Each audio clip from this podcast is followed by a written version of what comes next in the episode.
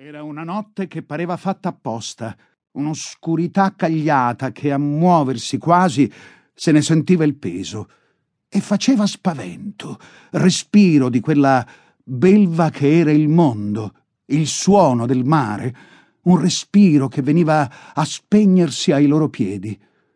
Stavano con le loro valigie di cartone e i loro fagotti su un tratto di spiaggia pietrosa, riparata da colline tra gela e licata vi erano arrivati all'imbrunire ed erano partiti all'alba dai loro paesi, paesi interni, lontani dal mare, aggrumati nell'arida plaga del feudo.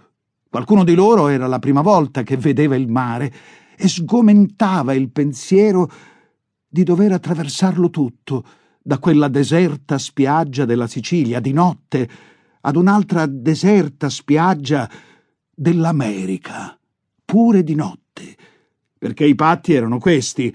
Io di notte ve imbarco, aveva detto l'uomo, una specie di commesso viaggiatore per la parlantina, ma serio e onesto nel volto. E di notte ve sbarco.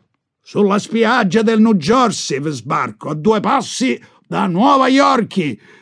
E chi ha Parenti in America può scrivergli che aspettino alla stazione di Trenton, dodici giorni dopo l'imbarco. Fatevi il conto da voi. Certo, il giorno preciso non posso assicurarvelo. Mettiamo che c'è mare grosso. Mettiamo che la guardia costiera stia a vigilare.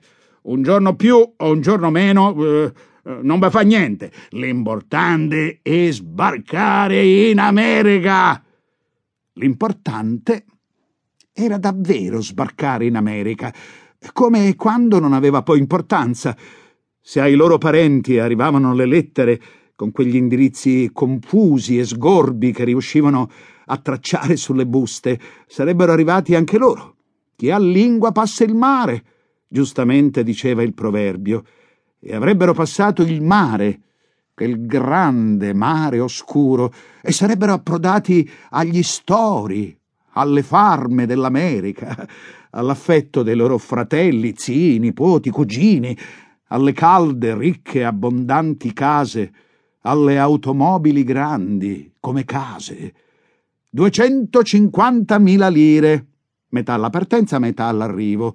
Le tenevano a modo di scapolari tra la pelle e la camicia. Avevano venduto tutto quello che avevano da vendere per racimolarle la casa terragna, il mulo, l'asino, le provviste dell'annata il canterano, le coltri. I più furbi avevano fatto ricorso agli usurai, con la segreta intenzione di fregarli, una volta almeno dopo anni che ne subivano angaria, e ne avevano soddisfazione al pensiero della faccia che avrebbero fatto nell'apprendere la notizia. Vieni a cercarmi in America, sanguisuga! Magari ti ridò i tuoi soldi, ma senza interesse, se ti riesce di trovarmi. Il sogno dell'America traboccava di dollari. Non più il denaro custodito nel logoro portafogli o nascosto tra la camicia e la pelle, ma cacciato con noncuranza nelle tasche dei pantaloni, tirato fuori a manciate, come avevano visto fare ai loro parenti, che erano partiti, morti di fame, magri e cotti dal sole, e dopo venti o trent'anni tornavano, ma per una breve vacanza con la faccia piena e rosea, che faceva bel contrasto coi capelli candidi. Erano già le undici. Uno di loro accese la lampadina tascabile, il segnale che potevano venire a prenderli per portarli sul piroscafo.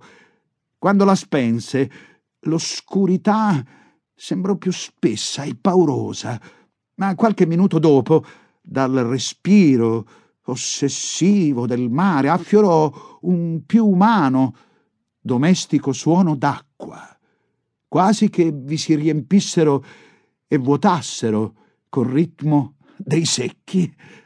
Poi venne un brusio, un parlottare sommesso. Si trovarono davanti al signor Melfa, eh, che con questo nome conoscevano l'impresario della loro avventura, prima ancora di aver capito che la barca aveva toccato terra. Ci siamo tutti! domandò il signor Melfa. Accese